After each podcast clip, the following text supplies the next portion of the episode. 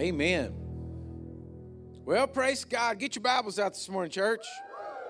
And if you would, throw it open to Mark chapter 4, verse 13. now, it's not because I, I don't have anything else to preach that I'm keep on this message, is that I cannot get off of it. I just feel like the Holy Spirit just will not let me get off of this, the parable of the sower and what God is trying to say to us. And so I preached on this last week, and I just encourage you to go back and if you didn't see the the uh, uh, or wasn't here to hear the message, then you can go watch it on on uh, our channel and see what's going on there. But anyway, I, I just can't get over the fact that you know that as I read this word and I keep reading it over and over in the parable of the sower, that the Bible, you know, it says in Mark four thirteen, and he said, "Do do not." And he said to them, Do you not understand this parable? Then how are you not going to understand them all? If you don't get this parable down, if you don't get the understanding of the principle of what God's doing here, you're not going to get, you're not going to get anything. You're not going to be able to comprehend what the Word says. And, folks, if there's ever a time in life that we need to understand the Word of God, we need to understand the working of God. There's too much going on. We have, we have wasted, I say this in a broad spectrum, the church has wasted so many years and years and years and decades of people just going to church, walking through the door, sitting in a pew, you know, saying their whatevers and having their repeat services and their repeat verses and their whatever, going through the humdrum of the church, taking communion as a as just some form of a ritual, going through just the motions of church, but never walking in the power and the presence of God never walking in victory, never walking in joy, going in the door and going out of the door is exactly the same. And I'm just tired of it. I don't want to see that anymore. I'm so tired of people who that if you walked up to them and you said, "Are you are you a Christian? Do you believe in God?" That's, "Oh yeah. Oh yeah." Well, is he active in your life? Well, you know. You know, you read your Bible. Uh, they said that, you know, uh, what's 4 minutes a week is the average time that a person reads their Bible? 4 minutes a week. That might as well be nothing. Four minutes a week. That's all they read their Bible. And so it's like, you know, I mean, like I grew up, I grew up in a Methodist church. God bless them, you know. My wife, she grew up in a Baptist church. And you know, Baptist church, they had sword drills, you know. Hello? Y'all ever been to the Baptist church? Remember sword drills? Okay? Where you got to throw up the Bible. You got to be able to, to, to, to, to find the scriptures. You got to be, you know, they worked and worked and worked and worked and teaching people about how to know their Bible, like, like where you can find the book of James and what, you know, this kind of stuff. Well, that's glorious and that's great, but nobody has ever spent a lot of time trying to teach people how that the Word of God is alive and it can leap into your heart and it can change your life. Nobody spent a lot of time doing that. And, uh, you know, I'm going to spend my life doing that. If y'all, if y'all bury me, someday and have a service have to put on my tombstone to say, well, he wouldn't get off of preaching the word. I mean, you know, put it on there because I'm not going to quit if I can just get one thing into the hearts of people, just one thing to get people to understand, just get you to have one revelation from God, get you to have one moment that you your your heart opens up and your mind opens up and you understand that this book was written for you. This is not a book. It is actually a personal love letter to mail directly to you.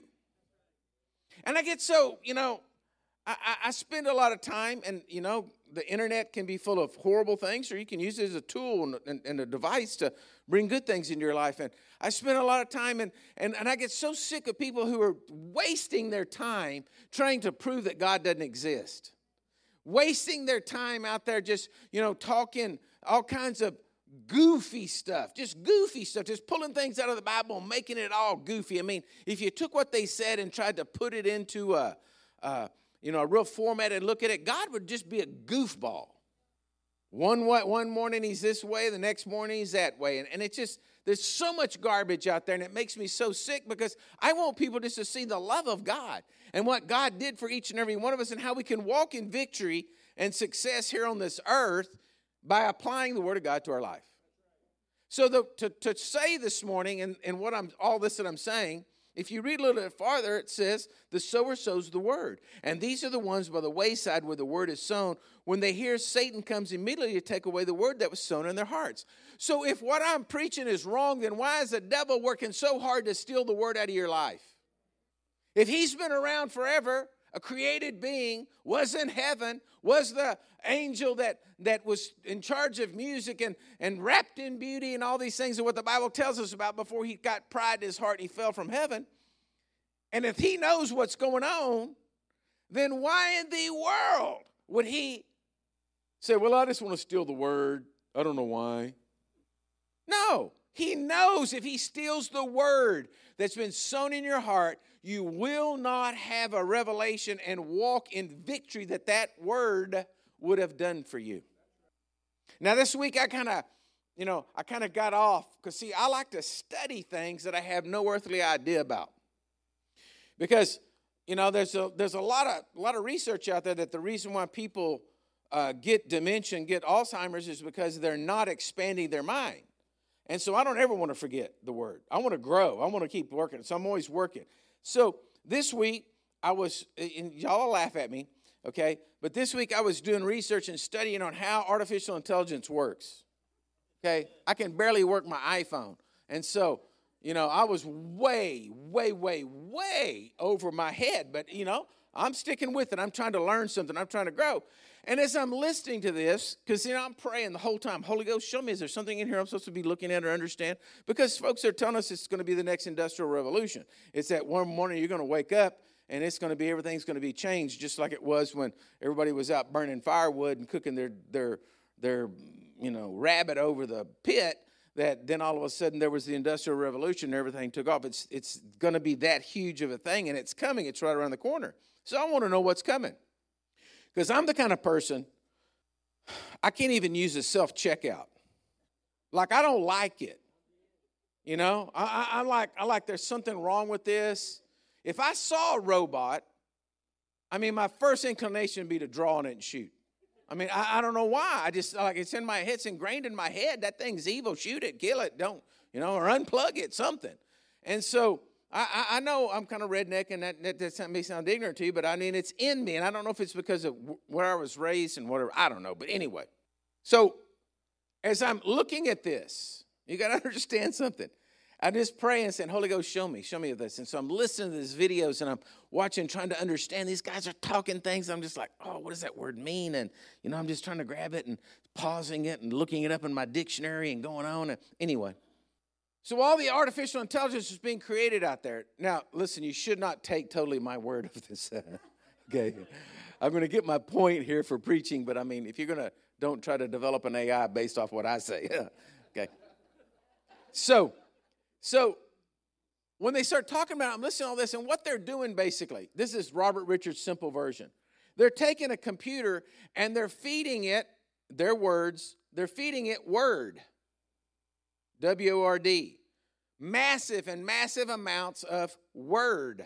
Whether the word comes from, a lot of it is what they've ripped off of all of us in our conversations, uh, phones and stuff, but also just data, data, but it's word. They're putting word into it. Word. They're linguistic based artificial intelligence. Okay? So they're doing this and they're so involved because they want to get the word. The more word they put in, the greater the AI is. And I thought, huh, the more word they put in. When Jesus came, John says, and the word was with us. And I'm thinking of this word. Oh, word. In the beginning, God created the heavens and the earth. He spoke the word, and it went out. I'm thinking, now they're creating an artificial intelligence that it's all based upon the word, and they're wanting word, word, word, word, word, word. And all through this thing, you're always, they're always talking about the word. We've got to have the, yeah, yeah, it's basically the word, word, word, word, word, word. And I'm thinking, my gosh, look at this. Look at what's going on here. They're making developing an artificial intelligence that says it's going to be smarter than anybody on the face of the earth. It's going to be able to do all this stuff. It's going to do all this kind of stuff, and it's all based on the word. Is there something to the principle that these, you know, secular scientists have come up with? Understanding that the word is the one that's going to have the creative force to be able to do this, if put in there when God said, Listen, it's my word. If you're a disciple indeed and you know my word, my word will set you free. And it's all new about the word, the word, the word, but it's God's word. And I thought to myself how when I first started out in my Christian walk and I got saved and I was trying to figure out, and the very first time I sat down and read a Bible, when I read it not to just find out information, but I read it to find God. And I started to read, and it started to just come alive to me. And I was just like, ah, I didn't know. And it was alive to me as I read. And I run to my wife and say, Look what it says. Look, look, look, look, look. You know, now after almost 39 years, I'm still running to my wife. I was this morning saying, Look at what it says here, because it's alive. And I realized that when I realized that, it changed my whole world. Yet today, if you go to the doctor and you're sick, the doctor is not going to sit you down and say, Okay, now this is what you need to do. You need to get hold of the word. Jesus said he is willing and he'll give you the word and the healing you need, but it's in the word. I'm going to tell you that. And you see what we've done, Christians I'm talking about, we have dumbed it all down to where, yes, oh, isn't that sweet? God so loved the world. Isn't that sweet? And it becomes just something that's just there. It's just a saying. It's just something nice to put on a plaque. It's just something nice to, you know, as a sentiment. But it's not, you're looking at it saying, I got to understand this word because if I understand this word, it'll leap on the inside of me, it'll change me. We're thinking it's head knowledge, and no, it changes everything in you when you have a revelation that God loves you, I'll just say. We'll use that as an example. You live your whole life thinking everybody hates you, nobody loves you, and all of a sudden one day you're reading the word, and all of a sudden John 3:16 really does come alive to you, and you say, Oh my gosh, God loves me. And it's real to you. That's called a revelation. Two words in the in the in the in the Bible. One of them is logos, which means you got a word, like I you said, hello. You said a word. But then it said to your wife, your spouse, whatever you say, I love you. And when you say those words, they meant it and they felt it in their heart that, that you really did love them. That's rhema. That becomes real. It's revelation. It comes from the same root as ruah in the, in the in the Old Testament that means God's breathing His breath upon you, like He breathed in Adam a, a, a, a clay figure, and he came alive. Hello? Are y'all with me? At every moment of every second of your life, sitting right there, sitting right there within your grasp is the ability to grab hold of what God's truth is for you. And when you grab hold of it, it comes a revelation to you, it sets you free. But you can have knowledge of what God says, but not know it. You can have knowledge, logos, a knowledge of the word. But it's the revelation, the rhema, when it comes into you, sets you free. No longer are you victimized by the enemy coming to you and stealing from you. Ooh, man, I'm preaching good. I'm preaching myself happy, if nothing else. Because I'm telling you that, that, that, that, that it's just so a lot. Why would the devil spend all of his time trying to steal the word from you if he didn't know that that wasn't important? He had to steal it. He had to steal it. So last week I told you there's three things you cannot turn loose of. The first thing is you cannot you cannot turn loose of and have stolen from you an understanding that God is a God of covenant, that he is going to do everything by covenant. If he promised, he's going to do it. It's the end of it. He's not going to go back on his word. If you're not receiving God's promises because you do not have a revelation of it. I know he said it. Yeah, but you have a revelation of it. It's a big difference. I told you you cannot let the devil steal that from you. The second thing I told you that you cannot have stolen from you is to know a revelation of the blood of Jesus, that the blood speaks over your life, that every day when you get up, if you're born again, if Jesus Christ is the Lord and Savior of your life, every day the blood of Jesus is speaking out over you that you are a child of God. That you are righteous, that you are holy, that you are unblameable, that you're unreprovable in the sight of God. The blood speaks that you can walk right into the throne. Hey guys, how y'all doing? Go right into the middle of it and sit down and talk with your heavenly Father. Nothing can stop you. But you got to have a revelation of it. You can't have that stolen from you. And then the third thing I talked about was that you had to be able to have an understanding of grace. Grace means that when you keep messing up, you make a mistake, you're not thrown out. But you have the ability to repent and get back right with God and that's grace. Now, we don't believe in cheap grace. We don't believe in grace condoning your sinning. No, we believe in grace that lets you back in to say, uh, Can I have a round two? I messed up. Okay?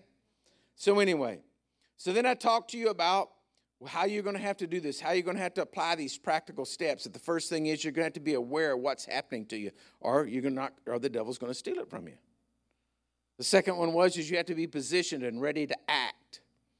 The third one was is the devil can't read your thoughts, but he can read listen to what comes out of your mouth, so keep your mouth straight. The fourth one was is you need to learn to act quickly. Do not sit around wallowing in depression and pity for days because it's only you're only digging the hole deeper and then just farther you got to crawl out of. And then the fifth one was is that you have to learn to praise God at all time. Learn to brag on God. Amen. Okay, that was all last week's message. The little added to it. So here now I'm going to go to part 2. I want to show you this morning what ha- what happens when the word takes root. The Old Testament is written to us for an example and, and, and to have an understanding to how the New Testament principles apply to us through what happened in the Old Testament. Okay? And so I want you to go to First Chronicles chapter 4, verse 9. I'm going to show you five things that'll happen to you if you let the Word of God take root in yourself. And after each one of these points, I'm going to stop and I'm going to pray for you. And then I'm going to go to point two. Because all of us fit into this somehow. First Chronicles chapter 4, verse 9. It's a story of Jabez. Now, you, there was a book written years ago, The Prayer of Jabez, and, and so you may have read that already, but let's look at this. Now, Jabez was more honorable than his brothers, and his mother called his name Jabez, saying, Because I bore him in pain what really, if you look at that and really understand and break it down, what his, na- his name was pain in the neck. What a name to name your kid. Here comes pain in the neck. But Jabez didn't like that. So it says, Jabez called on the God of Israel, saying, Oh, that you would bless me indeed and enlarge my territory, that your hand would be with me, and that you would keep me from evil, that I might that I may not cause pain. So God granted him his request. Oh, Jabez, he realized that because he was, a curse was spoken over him. He was cursed. His mother cursed him, knowingly or unknowingly, I'm not sure, but she cursed him by naming him pain in the neck. All right? And he realized something. He had a revelation. He realized that if he didn't do something about his name, that he was going to truly be a pain in the neck. And he was going to cause pain and hurt in other people. And he didn't want to do that. So he cried out to God and said, God, change me. Deliver me and change me because I don't want to be a pain in the neck. And it said, God did it. Why did he do that? Because he had a revelation that God could change his destiny. And some of you in here, and some of you listening out there, the audience, You've had words spoken over you, things have been said to you, hurtful things, painful things, things that you still carry within you this day. And those words have been spoken to you, and they are actually forming your destinies. They're forming the way you think about things and the way you think about people and the way you guard yourself and the way that you try to keep yourself from getting in a situation where those words can be spoken to you again. Well, I'm here today to tell you God can set you free from that. But you know, I, I got to tell you all this. I got to tell you this right at the beginning, okay? Like I said, before I go through these five things, I want to pray for you at each one of these things, and I'm going to believe God to do a miracle. If you're not believing or you don't receive or you're not believing, because I'm praying, I'm telling you, I'm believing God this morning for miracles. All right? And I'm telling you, God can set you free in a second. And you no longer have to think you're a pain in the neck. You say, well, how's that, how's that work? Don't even worry about how it works. Just believe God and you watch Him. He'll set you free right now. He'll give you a place of love in your heart for, for those, for those, for whatever's happened to you. You see, what we want to do, and I've seen this, some people love to be victims. And then they milk it. Look at the person beside you and say, nah. No, there's people that love to be victims. They love to milk it. They, they got hurt and they like it And so now they've learned to hold on to it, and then that's their excuse for everything in life. Rut row. But I'm telling you, why live like that? Why have to go around and every time something happens, you say, well, this always happens to me because, you know, this is what happened back when, you know, and so and so it happened to my mother and my sheriff carried it on down here and I got this thing and. I'm a pain in the neck. I know I'm a pain in the neck, but y'all just going to deal with it because I'm just a pain in the neck. No, you want to get healed. Well, that's too difficult. No, it's not. You just got to believe it. All it takes faith on your part. It's all it takes faith on your part. But oh, Jabez, he didn't want this anymore. And he sees so many of us, we, we want it because we're victims. In America today, there's so many people, they're victims.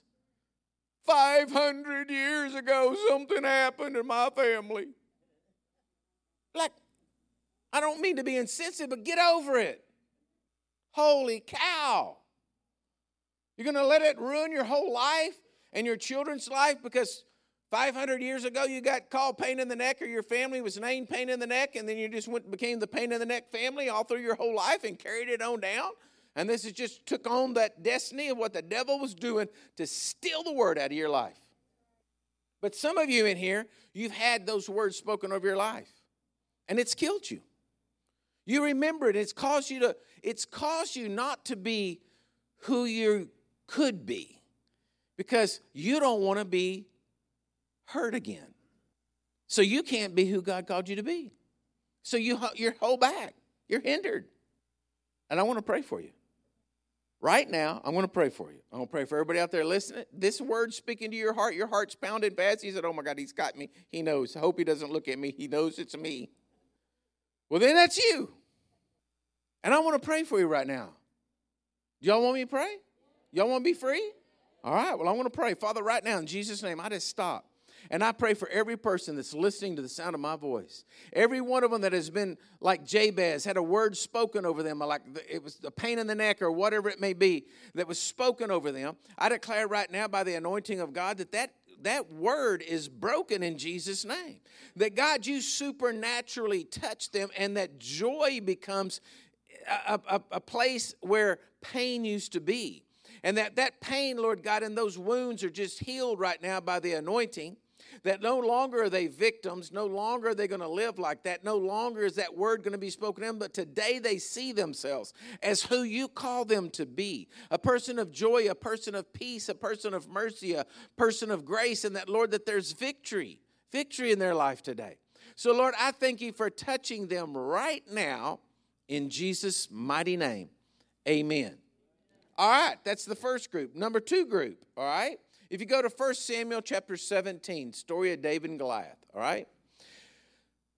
I don't care who you are unless you want to know. Even if you dug a hole and tried to crawl in it and rolled a rock on you to get away from this world, there will be a worm, there will be a snake, there will be something, a mole that gets its way in there into your hole. I'm telling you, there's giants, there's going to be problems, there's going to be situations I'm telling you, it's going to happen. There's no reason to sit around all the time trying to figure out why is this happening. There are just giants. Okay? And so you have to know how to be a giant killer. One of the confessions I have all the time is is 1 Samuel 17, 50. And I, I, I just boldly stand and I'm a giant killer by the Holy Ghost. Giants, you want to die? Come to my house. You want to be killed? I'll kill you. I'm a giant killer. You stink your, stick your big stinking head up around here, I cut it off. I kill you. All right? So you're going to have to learn how to defeat the giants that arise in your life. All right? Look at 1 Samuel 17 26. Then David spoke to the men who stood by him. This is when David goes out there to bring the food to his brothers. And Goliath has got up and spoke his word. And he says, What shall be done for the man who kills this Philistine and takes away the reproach of Israel? For who is this uncircumcised Philistine that he should defy the armies of the living God? You got to understand, circumcision was, a, was, a, was a, a symbol of their covenant. What David was saying is that guy does not have a covenant with Almighty God, and we do. So who's going to kill him? The revelation that he had. Everybody says, What are you? You're just a little boy. And you know the story. You read the story. He goes to Saul. Saul tries to give him his armor, and he says, Look, I want to tell you something. I don't know. All I know is when I was out in the desert and the lion came, I killed him. And when the bear came, I killed him. And God was with me out there. And if I can kill a lion, I can kill a bear, I can kill that big old Philistine. I don't understand what the difference is. Just listen to his thinking. Listen to what he's saying in his thinking. He said, God help me in these little things, therefore I can kill the big thing. Because I'm in covenant. So I told you you can't under you can't let the devil steal that from you that you're a covenant person. Because covenant is what helps you to kill giants. They're gonna show up. Don't run, don't freak, don't ah, there's a giant. No. You say, or like some of us, where'd I put my sling? I know I put it around here somewhere. Somewhere there's a sling here. Then you look at the wife, and the wife says, I don't know where you put your sling. I was right over there. I saw it over there, the other table. I said, Well, you picked it up, move it. Where'd you put it? I didn't put it anywhere. I don't mess with your stuff. It's over there somewhere. You put it up. Just look. You can't see. You can't find anything. That's the way we would probably be while the giant's coming to the front door. Like, I gotta have it. It's right there in the fridge on the second shelf. I don't understand that, really. I've talked to the Lord about it. I don't understand how she can tell me it's in the fridge on the second shelf and I can look in the fridge and count shelf one, count shelf two. Look and look and look and look. And then she said, Oh my gosh, it's right here behind. I said, Well, it was hiding. You didn't say it was back of the second shelf that I had to dig for it.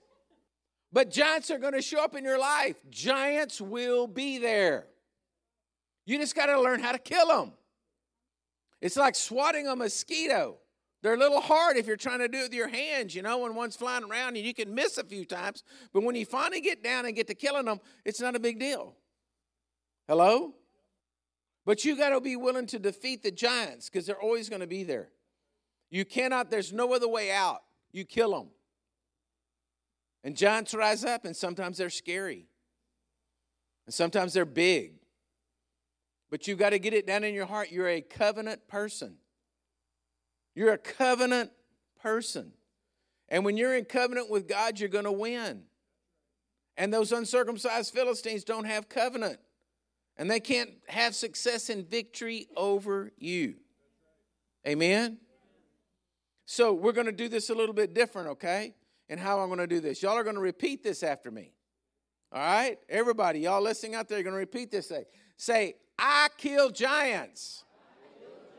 Giants, if you want to mess with me, I'm going to kill you.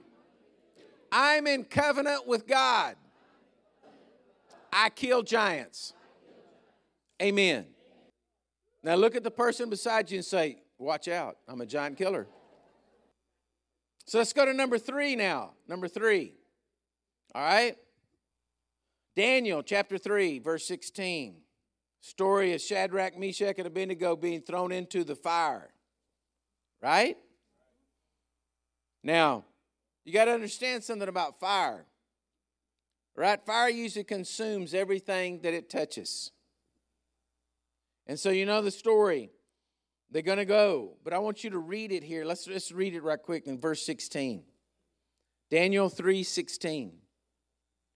Shadrach, Meshach, and Abednego answered and said, O King Nebuchadnezzar, we have no need to answer you. Now you got to understand, King had already told him, he's got the fire, he's got it seven times hotter. If you don't bow down and worship me, I'm going to throw you into the fire. There's a lot of threats in the world. There's a threat going on in the world right now that that, you know, because of everything that's taking place in America now, that they're going to start persecuting more of the Christians and snuffing them out. I just want to tell you beware. Beware. Because when you start trying to snuff us out or start trying to throw us into the fire, uh, you're going to get burned up. So he says, so the kings told them, This is what you got to do. And they said, We have no need to answer you in this matter. If that is the case, our God, whom we serve is able to deliver us from the burning fiery furnace. He will deliver us from your hand, O king. But if you but he said, but if not, that doesn't mean, but if not, God's not going to deliver you. That means, but if not, like you're not going to, like you're going to change. Oh, okay, go home. Hello? He's not saying to them, they're not, they're not saying to the king, well, if our God can deliver us from the burning fire furnace, but if he doesn't deliver us, that's not what they're saying. They're saying, our God will deliver us from the burning fiery furnace. But if not, you change your mind and you take this decree off and tell us just to go home, we're still not bowing to your image. He said, let it be known to you, O king, that we do not serve other gods, nor will we worship the golden image which you have set before us. You got to understand something. When the fire comes in life, and it comes, fire comes in the form to consume you. It can come in the form of persecution. You're not being persecuted because you're a Christian. A husband doesn't like the wife going to church or the church one way or the other. It can be persecution like, you know, just that you're a Christian, that you're trying to be vocal and tell people what the word says and they they put you down fire can also be in the form of temptation like trying to get you off like you don't really have to go to church every sunday. You don't really need to be there. You, you, you can you can cheat. You can not go. You can you know you don't you don't you don't need to pay your tithes. You don't need to do that stuff you know. It's temptation. Something that's coming upon you to to pull you away to lessen your strength and your ability. It's like i've always said. I mean literally if if if we were, if you knew that when you went out to your car, that because we lived in a lion infested area, that you possibly could be jumped on and eaten. Number one, y'all wouldn't hang around outside quite so much. Talking, you do your talking inside. And if you went to the car, you would be very aware. And you'd hardly have a gun. You'd be ready to shoot a lion because there could be one jump out any minute and eat you. You would be aware of what's going on. But yet we let the devil and other things, corruptible things, come around and in our life that we walk out and we don't pay any attention. Oh, it's just, you know, you know, nah, it ain't no big deal. And that thing will eat you.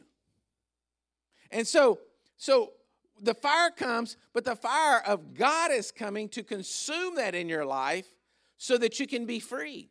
And sometimes we get bound in sin and we get bound in the things of sin and we don't, we get so bound that then you don't want to be free because it becomes comfortable. Hello? Got quiet all of a sudden.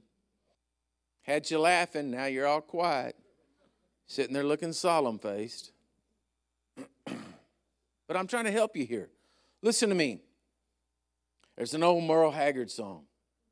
And in part of the verse it says, When are we gonna when are we gonna stop declaring that polecats don't stink and old hat bands aren't dirty. And I'm telling y'all, you none of us, if you look outside and there's a skunk outside, think, man, that would make a pretty pet. Let's see if we can't catch it, tame it. You're not thinking that. Now I've heard of people have little baby skunks and they have their scent glands removed and all that kind of stuff like that. But I'm talking about if you looked out there and saw a mature skunk out in your front yard, your first thought is not, ah, it's so pretty, let's see if we can catch it. it. Looks prettier than a cat. But yet we, we let sin come in our lives and we don't treat it the same way. In this world today, you cannot afford to be angry and full of hate. In this world we're living in today, you cannot live in, in, in revenge. If you do, it will consume you.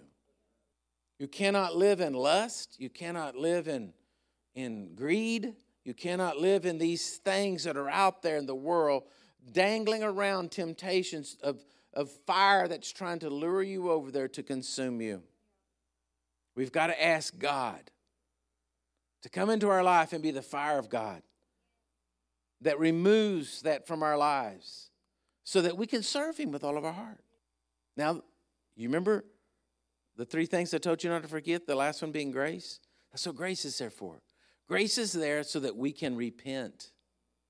Repentance is a great thing. Repentance is a great thing. Because, see, once you get these things in your life, now the word's working. When Daniel went into the fire, they said, Our God's bigger than this. Hello? David said, I'm in covenant, I'll kill him. Jabez said, I don't have to be like the rest of my family and be a pain in the neck. What happened? The revelation of the word comes in there. And when you have a revelation of God that it's better to serve Him than it is to serve the things of the world, folks, I'm going to tell you, you're on the right path. You're on the path to go find victory and joy and peace. You'll have the greatest marriage, the greatest business, the greatest kids, the greatest everything. Because you got God in the center of your life. Amen? So for this one, I was going to ask you to bow your heads. Everyone out there, if you're, if you're listening in your car right now, don't bow your heads. Keep watching. But if you're at home, bow your heads. I'm going to pray for you. I'm going to give you a chance. You don't have to say it out loud, but right now we're going to give you I'm going to give you a chance to repent. I'm going to pray because if there's things going on in your life right now, the Holy Ghost has spoken them to you. He's brought them to your attention. Things you need to repent about so you get closer with God. So Father, right now, we just look at the things in our life. We know what you're convicting us of, Lord. Lord, we do not want to go astray. We do not want to get off out in the devil's territory, Lord. We want to be with you. And so we, we just repent right now. Lord, we repent and ask you to forgive us, to wash us from the sin in your blood, to let the fire of God consume it. And let your fire, Lord God, burn within our hearts because we want to be consumed by you so that we can serve you, Lord, with all of our hearts. So, Lord, we just thank you for it right now, for forgiving us. And Lord, we forgive ourselves in Jesus' mighty name. Amen. No, number four. Come on, you got two more. You got to hang in there. I got to go quick here. Daniel chapter 6, verse 20. Sim, oh, Daniel. First, they're going to throw him in the fire now. It's the lion's den. Right? Now, you got to understand the king literally had lions that they were in a pit that they starved down and they threw humans to them whenever they wanted them eaten. And the lions were hungry, they tore them to pieces, and people used to think that was cool. Okay? And so, Daniel, again, they're trying to trap him. He's trying to serve God. But it says, listen to me. They were going to get him into the lion's den because he he worshiped God and not the statue. okay? And it says Daniel went home, knew the plot, knew the plan, threw open his windows like he always did, walked outside, faced towards the east, bowed down, and worshiped his God. It's like in your face. Right? You see, things that are going on in the world today are making Christians want to uh, not be as vocal because they're trying to make us look like we're the racists. We're the ones that aren't loving and, and aren't uh, accepting, and they're trying to put the pressure on us and, and, and get you to go into your closet and say you're a Christian. But I'm telling you, if we want to have victory, and it's fun, is to just go right out on your balcony, bow your knees, and say, Here I am. I worship God, and I'm going to worship God. I am a Christian. I am born again. I'm washed in the blood of Jesus, and I believe that the Word of God is true and you watch what happens. They may throw you into the lion's den. Next morning, they throw the rock back, and there's old Daniel. He's laid out, got a big old lion in his mane. See, yeah, it's cold last night. I had to get him up here. Keep me warm. And everybody's looking in the hole like, what? He says, No. Now listen to me. Listen to me. Hear me on this one. Daniel said, No, God sent an angel down here and he protected me. Folks, listen to me. No matter how bad things get, listen to me. God always has bigger ways. Peter's in prison and an angel comes and the shackles just fall off him and the door opens automatically. I'm telling you, we serve a God of miracles. And I'm telling you, these aren't fables or stories. This is fact. And if God has to send an angel down here to save you, He will. All right? But you've got to be in the position, which is simply this not in a position of fear. 2 Timothy 1 7 says, God didn't give us a spirit of fear, but a power, love, and a sound mind. If Daniel would have gotten all freaked out, ah, they're going to throw me in the lion's den, they'd have eaten him. They would have had him for supper. But Daniel had faith. Faith is the opposite of fear. You have to understand, you get this revelation of faith in your heart. That's what activates the miracles of God. And so a lion comes and you say, Whoa, whoa, thank you, Lord. You're with me. You got to send an angel, send an angel. God, you're greater than that. Folks, listen to me. That's what takes you into the next realm of the supernatural. It's faith, not fear. Everything in this world is based on fear. It's crazy. It's like they can't manufacture fear fast enough. Do you know that they already have the new line, the new virus that's coming out, or it's already got a new name? So they got the whole new thing, and they're ready. Thicker mask and everything. I don't know about that. I just threw that in. But I'm telling you, they're just looking for another place to have fear. Then this is going to happen. Then that's going to happen. And then it, it you a little bit of quiet down, and they give you something else. The world is based everything on fear right now, but we're not people who are created to operate in fear. We're created to operate in faith. That's why people are getting sick because they're operating in fear. Fear ain't going to get you nowhere. All right? So I want to pray right now. I want to pray out there for everybody. Here we go. Round four. I want to pray for you. Father, right now I pray for every person who's tempted to walk in fear or is walking in fear. Lord, I pray right now in Jesus' name, faith begins to rise in our heart. You said, Lord, that in, in every one of us there is an there is there is created an ability to walk in faith. And so I Lord, I just pray right now that people will hear this word and that their faith will rise and that fear will be dispelled, that they will know that even though the lions are out there and the lions are roaring, they will not be eaten because God, you're taking care of us, Lord, in Jesus' mighty name. Amen. Number five, last one. I'm going to make it. Book of Jonah, chapter one. We all know about old Jonah, right? Got eat by fish. I want to read verse 1. Jonah 1 1. Says, Now the word of the Lord came to Jonah, the son of Amittai, Amittai, saying, Arise and go to Nineveh, that great city, cry out against it, for their wickedness has come up before me. But Jonah arose to flee from Tarshish and from the presence of the Lord. Now, who did it? Jonah did it, right? God speaks to him, tells him what to do. Jonah jumps up and runs the other way. Am I right? Okay. Some of us, our worst enemy is yourself. Sometimes you might as well just go look in the mirror and say, You were killing me. Stop it. We're our worst enemies. See, I got a lot of chuckles out of that one. So that tells me that one like really hit home. So then what are we going to do about it? If you're your worst enemy, what are you going to do about it?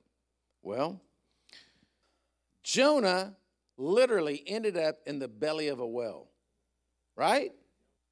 But there's a message that I preach, and I don't know, I hadn't preached it in a while, but there's a message I preach because I did a lot of studying one time about wells. And the one well that's out there in the world that literally regurgitates is a sperm whale. And what happens to a sperm whale, this is all true. I don't have time to bear it all out to you. This is all true. Sperm whales eat a thing called cuttlefish. It's their main main diet. And a cuttlefish has a hook in it. And so this little hook gets down in the gut of the sperm whales. And so they have to go up and find a sharp bank that they can swim up and hit themselves right there in their gut. And they throw up these balls of basically stomach fluid and digested cuttlefish fins and all this stuff. And they throw it up, and it's a hard substance falls out onto the beach. And forever, forever, mariners were going and picking this stuff up, and they still do to this day. Find it. It's very, very uh, precious because what it's called is ambergris. Anybody know what ambergris is? Ambergris is the key element that they use in making women's perfume. Now, is that not strange that something thrown up out of the gut of a sperm whale ends up being used as a beautiful smell in a perfume. But y'all go look it up. I mean, y'all looking at me, some of y'all looking at your mouths open like, hey, Pastor, gone crazy. I'm just telling you, go study it out, look it up. I preach a whole message on it. You can probably go find the old message about it. But I'm telling you, it's amazing that God can take something that's foul and putrid but yet he can throw it up on the shore and make something beautiful out of it because God is a God who always wants us in our lives to be the sweet smell and fragrance of, of Jesus in this world. And God's able to take your mess and He's able to make something sweet out of it if you would just let Him. But you got to get out of the way. You got to quit trying to be in control of it. You got to be quit being the one that's got your finger on it and saying, no, it's got to go this way or that way. You got to be able to surrender to God and let Him make something beautiful and sweet out of your life. Look at the person beside you and say, that's a good point. So I don't know, too much for you? You can do it. You can turn out being a sweet smelling piece of ambergris. you just got to let God throw you up. Okay, I'm going to pray for you, but I got to I got to tell you that I just I, I, I didn't lie, but I did have a sixth one. So, but I'm going to pray for you over this one.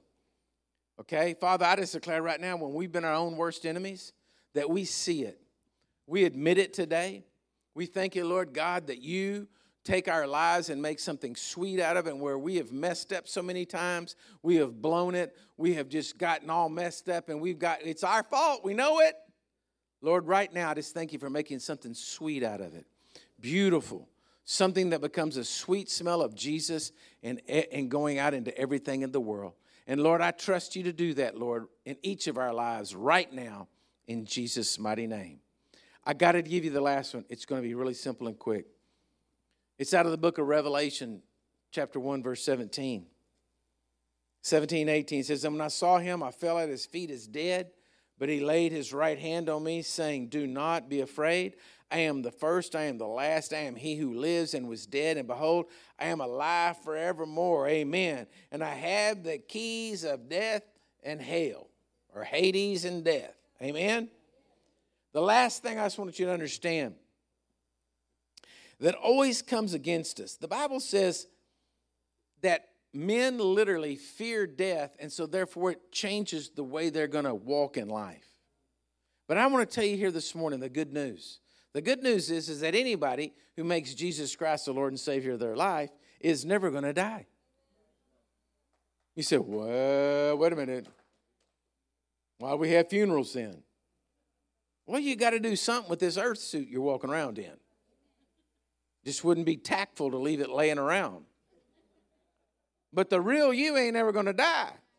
Because the Bible says you've been born again and the Spirit of God lives on the inside of you. And to drop off this earth suit right here on earth, you're just going to go to heaven and be with Him. And then we're all going to get joined back together at some point. But your destiny is heaven. To step out of this life into the next life is not death. That's what Christians get to hold on to because Jesus said, Man, I guarantee you what, I got the keys to death, hell, and the grave. I got the keys. Right? So if he's holding the keys to death, hell, and the grave, then I don't believe you have to walk in it because he's got the keys. Hello? And so you got to understand don't be afraid of life. Hear what I'm saying?